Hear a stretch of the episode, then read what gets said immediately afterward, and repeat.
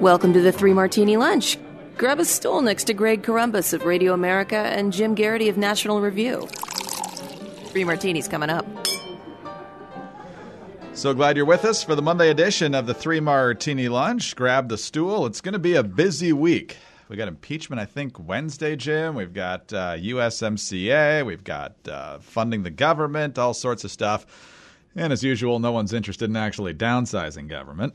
But uh, that's neither here nor there for right now. We're sponsored today by Quip electric toothbrushes. Go to getquip.com slash martini to save on gift set and your first refill free with a refill plan. So much more on Quip in just a moment. Uh, Jim, we have good, bad, and crazy martinis. Let's start with the good. And uh, it kind of jumps off of one of our bad martinis from last week, and that was the IG report on just how badly the FBI abused the FISA process.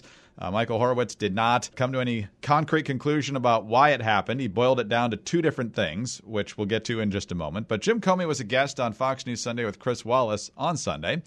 And uh, there were a couple of choice moments where uh, Jim Comey's ego and Chris Wallace's facts clashed, and I'll leave it to you to figure out who won. When it came to the Steele dossier, uh, Horowitz said, unlike uh, Comey and the FBI, that uh, it was the critical factor, not part of the broader mosaic. Here's how Wallace confronted him. It wasn't part of a broader mosaic. That's what you said, sir. I'm not sure he and I are saying different things. What his report says is that the FBI thought it was a close call until they got the Steele report, put that additional information in, and that tipped it over to be probable cause. It's a long FISA application that includes Steele material and lots of other material. I don't think we're saying different things. Well, I think you are, sir, because he's saying you're saying it's part of a broader mosaic. It's just one element. He's saying it was the tipping point. It's what brought it over. That doesn't make it part of a broader mosaic. It makes it the centerpiece of the whole FISA application and the ability to surveil Carter Page. Yeah, I don't understand him to be saying that. I could be wrong about that. And then there was this little doozy about the fact that the CIA told the FBI that Carter Page was a source for them and then the FBI told the FISA court that Page wasn't. You never tell the FISA court that. And in fact, in 2017, an FBI lawyer doctors a document. The CIA said, oh, Carter Page, he's a source. And he puts in the application, he's not a source. Yeah, I got to take issue with one of the, I'll answer the question, but one of the predications of your question. The Inspector General did not find misconduct by any FBI people. He found mistakes and negligent no, and oversight. No, no, no, that's not, not, true. In the case of Kevin Clinesmith, he has referred it for a criminal investigation. Right, but that's not been resolved. This business with the lawyer changing some email to a partner on the team. I mean, you make it sound like it's not much. It's, no, no, it's, it's very important. It's very I mean, important. I mean, not a, sor- a, source to not a source is a big deal. Remember how we got here? The FBI was accused of criminal misconduct. Remember, I was going to jail, and lots of other people were going to jail. People on this network said it over and over and over again. Because some people overhyped it. Uh, let's just ignore all the problems that actually did happen. And uh, Jim, then we get to uh, quibbling over what Horowitz did and did not conclude. He doesn't conclude that there was intentional misconduct by these career special agents. No, he, he just says does. it's one of two things, and he can't decide: gross negligence or it was intentional misconduct. Well, that's, read, that's what he said. I've read his report. He says I we are not concluding that there was intentional misconduct by FBI. Did you hear what he just said here? I did. I don't know the context of that. I've read. He was asked specifically, "How do you explain it?" And he said, "Gross negligence or intentionality." Yeah, well, I'm sorry. He doesn't find intentionality, but that doesn't make it any less important. As director, you are responsible for this. Jim, what do you make of that? You know, I love how Comey's thing is look, I'm not saying this doesn't matter. I'm just saying there shouldn't be any consequences. This is our, our good martini because Chris Wallace absolutely ate his Wheaties that morning and just, you know, tore Comey to shreds. Um, does it seem interesting? Like, like you know, Comey, you know, obviously had, had a pretty good reputation for most of the time he was at, at the FBI. Trump fires him. He turns into this martyr. He, he, you know, all of a sudden, oh, can you believe Trump did this? Everybody, he's the last Boy Scout in Washington. Everybody respects it. You know, um, and, and, you know, I'd written my article pointing out that there were a bunch of retired FBI personnel who were not quite comfortable with the way James Comey was starting to become the face of the resistance. You know, doing his appearances on Colbert, doing his book tour, all that stuff does anybody who went out and you know said, "Hey, listen to Comey. Comey's got the dirt," all that kind of stuff. Does anybody feel foolish now? Is there anybody out there, anybody Democratic side, anti-Trump, does anybody want to come out and say, you know, all right, maybe Comey was a lot more slippery with the truth than we wanted to admit.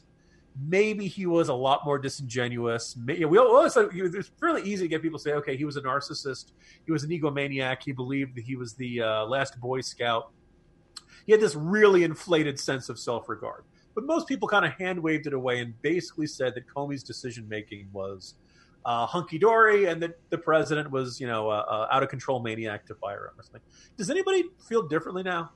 Do they, they, they just, just seeing Comey do that and say, well, look, because he said it could be one of two things, it means it totally couldn't be one of these two things. um, this is a really desperate spin from him. And I, look, you know, this is you know what he's kind of say. Look, it was simply an innocent mistake that they said he was not a source when he was. No, when when the email says he is a source, and you show it to the FISA court and it says he is not a source, that didn't accidentally. It's, you know, you had to use whiteout, right? he did not accidentally change that. Um, you know, I think Comey's got a lot to answer for, and this whole idea, and I don't think anybody in in you know the the in the Comey crowd or, or you know Obama administration officials from this era. I don't think they realize. Look, it was just incompetence. Is really not that much more reason. It's arguably worse, right? If they were being partisan, okay, it was a conspiracy, but at least they were good at their jobs. Well, reasonably good at their jobs. Absolutely, but now he's dissembling as in as many ways as humanly possible. I assume he's in the middle of a forest right now, just trying to recenter himself. But uh, Jim Comey is definitely one of these uh, figures who portrays himself one way, uh, uh, like you said, turning himself into a martyr now. I don't know if he's always been like that. Some folks say yes, others folks say no. It's just only when he's had a more prominent His position. Whole section of you know, ah, you know, people on this network said, okay, yes, Hannity has a lot of nutty guests. congratulations. There's your point. There's your gold star. There were you know, that doesn't get you off the hook right? The fact that you're not going to jail doesn't mean you were in the wrong here and doesn't mean you weren't doing a bad job in your duties of being a nonpartisan fbi director Yes. And to answer your earlier question about whether anybody uh, feels the need to apologize, I'm sure the answer for the most part is no, because uh, there's always a little nugget in, in each of these reports that go on for hundreds of pages. And uh, even if it's completely irrelevant to the larger conclusions of the report, uh, the person who uh, is completely contradicted by the report can always say, see? And then yeah. they don't have to answer for anything. How many times does it look like Trump really had, you know, got caught with his hand in the cookie jar? Uh, he was really in trouble. There was no way he was going to be able to escape accountability for this. And it would take a miracle for him to get out of this okay. You ask for a miracle, I give you the FBI. Incredible, incredible. Well, let's talk about something much happier, and that's uh, good oral health. And uh, for that, we always turn to the good folks at Quip Electric Toothbrushes. Uh, it's holiday season. Toothbrushes uh, could be on the list, particularly if it's a really nice one and one that does a great job. And that's exactly where Quip electric toothbrushes comes in. We've talked about uh, establishing good patterns of oral health over the past few months, and Quip is perfect for that because not only is it a cool electric toothbrush and they send you new brush heads when you need new brush heads, but you've got the guided pulses that happen every so many seconds uh, during your two minutes of brushing, which uh, takes all the guesswork out of it the toothbrush literally tells you when to uh, change the side of your mouth that you're brushing on. And this is important because you've got 90% of us who don't brush for a full two minutes, uh, don't clean evenly, hang on to the toothbrush way too long, um, just bad brushing habits. But now that the Christmas season is upon us, if you or someone else or even the kids in your life need to establish good brushing habits, this is the best way to do it because Quip is something that's sure to put a smile on everyone's face because it's dental care they'll actually want to use every day.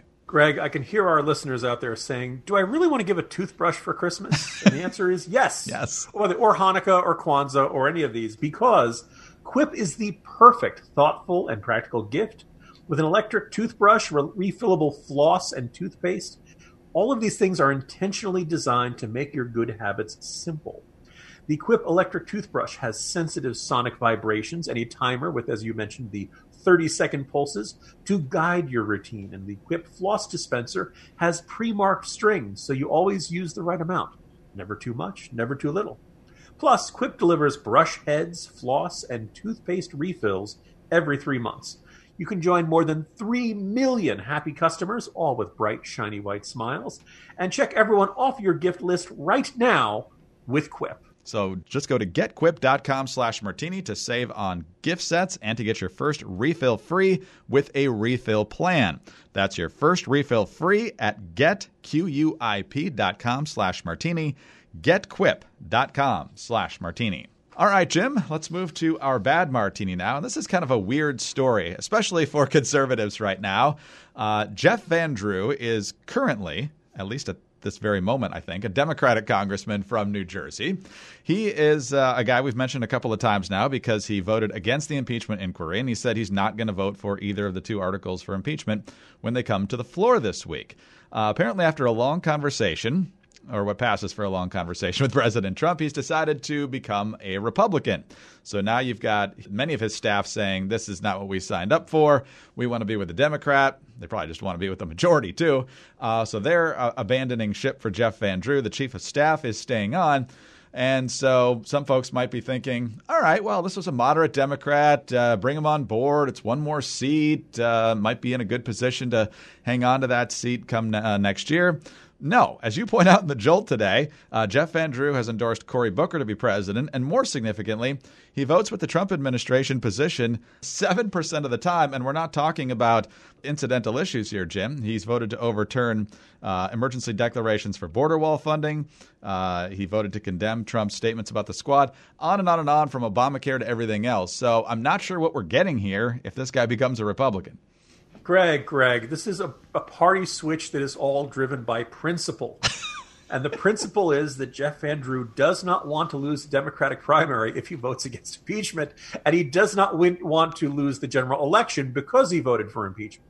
I guess it's possible Jeff Van Drew will change on a lot of these issues. I assume he will rescind his endorsement of Cory Booker, and I suppose he could make the argument of, oh, you know, he's my home state senator. I kind of had to do it. Blah blah blah. You know, I, on some of these issues, I suppose he could change his view. It's going to be really weird if, in the same session, he votes a different way on border wall funding or or you know, all kinds of immigration related issues. I mean, as you went down the list, you know, uh, condemning the squad, uh, Trump's comments about the squad as racist. This was a guy who was in pretty darn good standing with the Democrats up until very, very recently. And as I went back and I checked, a month ago, the NRCC, the National Republican Congressional Committee, was denouncing this guy for supporting socialism welcome aboard. You know, how does that meeting go, Greg? Where that first time where he's going together with this is his district is all South Jersey, it's Atlantic City, basically almost like the entire bottom third of the state, uh, you know, southernmost corner of the state. When he goes to those Republican county dinners, all of these people spent 2018 trying to beat this guy, right? All of these guys, up until probably a couple of days ago, were preparing to beat him in 2020. How did those meetings go? Hey, um, sorry, I said you were the Antichrist, and uh, you know you were terrible and you were wrong on everything. Welcome aboard, buddy. you know, you kind of wonder. I, the only the only two things that make sense are that Jeff Van Drew will change all of his views on everything, which will be really weird, and you got to wonder about those those other staffers who haven't uh, jumped ship yet. Or he will try to, I guess, maybe you can try to thread the needle. But if you're a Republican in this district, maybe you'd rather have your own guy. So um, I'm sure the NRCC will love it, and obviously, I'm sure President Trump loves the uh, the narrative of hey, you know, Democrats are abandoning ship and switching parties and all that stuff. And it, it, it's pretty unusual to see somebody switch mid year and to join from the majority to the minority. You can almost kind of see when somebody says, "Oh, I got promised a committee chairmanship or something." But hey, you know what? We'll see what's happening. I'm sure the NRCC is feeling good today. Trump's going to mention it, but uh, kind of a weird situation for everybody in South Jersey right now. Exactly, because on, on the one hand, you could be looking at the uh, mirror image of Charlie Crist here, uh, switching parties and changing all your positions, or he doesn't change a lot of them, and the NRCC, which generally has the policy of we're going to back the incumbent in a primary, all of a sudden you've got the Republican Party backing a guy who really agrees with the president 7% of the time and kicking all these more conservative challengers, you have to assume, uh, to the curb because they think uh, sticking with the incumbent's is the smarter way to go. And I'm not sure it is. Yeah, I mean, I'm kind of left with this situation where let's assume he starts voting with the president much more frequently.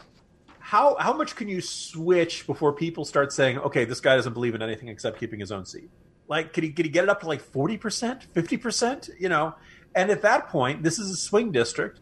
There, you can, you know, it doesn't seem crazy for South Jersey Republicans to say, hey, you know what, we could run somebody else in our primary, and he might be a more consistent vote for our interests. We'll see how it shakes out, but uh, a really bizarre switch from Jeff Van Drew in these circumstances. And I'm guessing, Jim, I don't know what the exact timetable is for party switching, but you have to think Trump wants him to stay a Democrat through the impeachment votes so he can still claim that he had a Democrat voting against impeachment, even though there'll probably be more than one.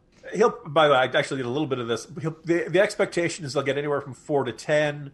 Uh, let's also note that the vote's going to be two two votes lower than the vote to start the inquiry because of the death of Elijah Cummings and uh, Katie Hill going on her national victim tour. On to our crazy martini now, Jim. And speaking of victimhood tours, this one uh, makes Katie Hill look like a piker. Harvey Weinstein in the New York Post. Jim, people have forgotten about all the good he's done. Ah! New, New York Post. More than 80 women have accused him of sex assault or harassment, but for Harvey Weinstein, it's still all about himself. The alleged serial sex predator and disgraced Hollywood producer whined to the Post in an exclusive interview that he should be remembered for doing more professionally for women than anyone in history, rather than the slew of sickening accusations against him.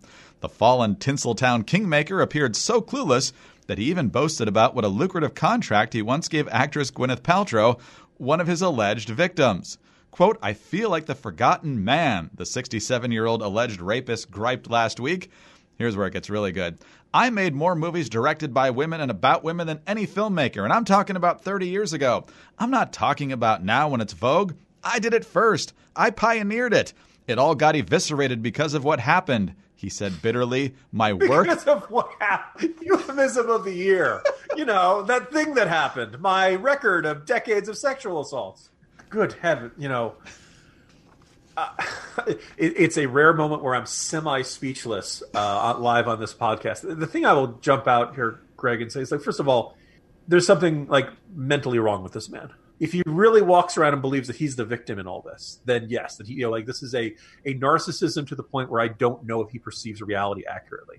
Um, we, we're one step away from saying, look at all the women he didn't sexually assault, right? There's like, you know, six billion, seven billion people in the world. That's like three and a half billion women. He only sexually assaulted a small fraction of them. I think it's kind of interesting the the depth of denial that he's in. Um, that he really believes that he has, you know, that, that this is all unfair to him, that his good work is being forgotten, yada yada yada. Just an insufferable guy. You thought we hated him before. Now we really hate him. Um, we also should note, though, that he reached a deal with a whole bunch of accusers that does not require him to admit wrongdoing. Put a lot of, as I understood it, a lot of money to the lawyers, not nearly as much as you'd think going to the victims, and a deeply frustrating set of circumstances to see somebody potentially getting away with this. Um, and he's still facing criminal charges, so it's not like he's completely getting away with it. But um, just kind of mind-boggling, and I, you wonder about you know who's around him, who's enabling this kind of epic disconnection from reality. So a lot of victimhood going on today at various levels. Jim, we'll reconvene tomorrow. Hopefully, we'll have more sane people to talk about then. See you tomorrow, Greg. Jim Geraghty, National Review. I'm Greg Corombos, Radio America. Thank you for being with us today. Don't forget to visit our friends over at Quip and get an electric toothbrush for someone you care about or more than one person you care about this holiday season. Go to getquip.com slash martini. Getquip.com slash martini. Please subscribe to the podcast, leave us a great review, and join us Tuesday for the next Three Martini Lunch.